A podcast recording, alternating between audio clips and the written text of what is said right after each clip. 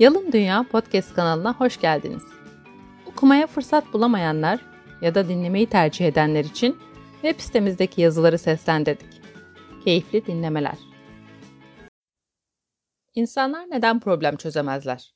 Problem çözme amacımız karşımıza çıkan problemlerin temelindeki kök nedeni bularak tekrarlamayacak şekilde ortadan kaldırmaktır.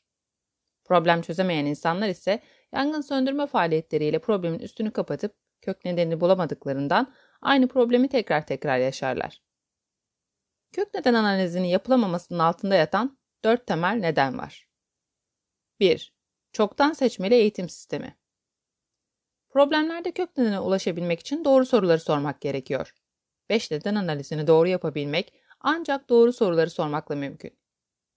Peki 20-25 yaşına kadar çoktan seçmeli bir eğitim sisteminden geçen insanlardan o yaştan sonra soru sormalarını beklemek ne kadar doğru?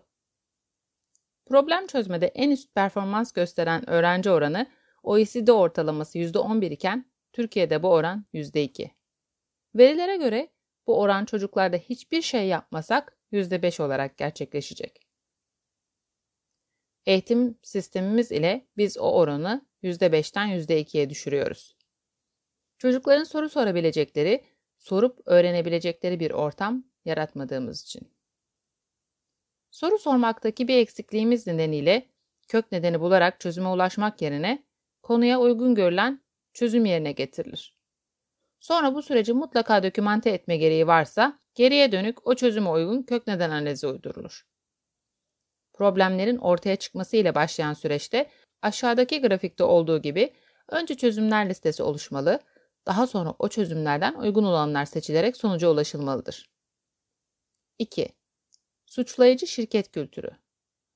Bazı firmalarda problemleri dile getirmek problem olarak değerlendirilir ve bu suçu kimin işlediği bulunmaya çalışılır.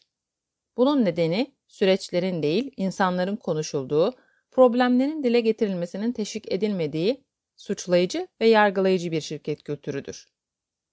Suçlayıcı şirket kültüründe çalışanlar ya da departmanlar top çevirip mümkün olduğunca durumdan kendilerini kurtarmaya çalışırlar.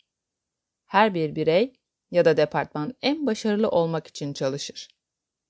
Herkes hata yapmaktan korkar çünkü sonunda başarısızlıkla suçlanma ve performans görüşmelerinde bu hataların yüzüne vurulması riski vardır. Şirketin yararı düşünülmediğinden problemlerin gerçek kök nedenlerini bulup çözüme kavuşturması mümkün değildir. Bu da şirketi iyileştirmeye ve gelişime kapalı bir şirket haline getirir. 3.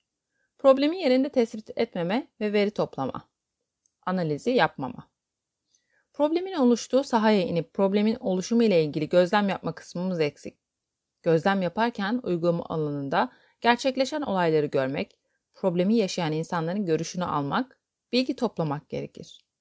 Oysa yapılan olsa olsa bu problemin nedeni şudur şeklinde masa başındaki varsayımlarla doğru çözüme ulaşmak olası değildir.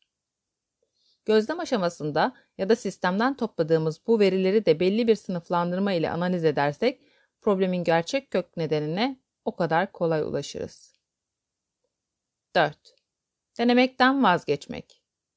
Her problemin çözümü alınan ilk aksiyonda bulunamamış olabilir. Bunu ilk deneme kabul edip çözümü bulurken nerede hata yapıldığı bulunmalı ve çözüm aramaya devam edilmelidir. Genellikle ilk denemelerde yaşanılan hüsranlar sonrasında problemler kabul edilir, kanıksanır. Firmalarda da özel hayatta da hiçbir problemin çözümsüz olduğu düşünülmemeli. Mutlaka bir yol var, henüz o doğru yolu bulamadık diyerek devam etmeli. Hepimizin hayattaki çözüm arayışlarında aşağıdaki videodaki bebek Gavin'in çözüme ulaşma isteğini ve çabalarının sonundaki başarısını bulması ümidiyle. Problem çözme konusunda diğer yazılarımızı da okumak isterseniz alttaki linkten ulaşabilirsiniz.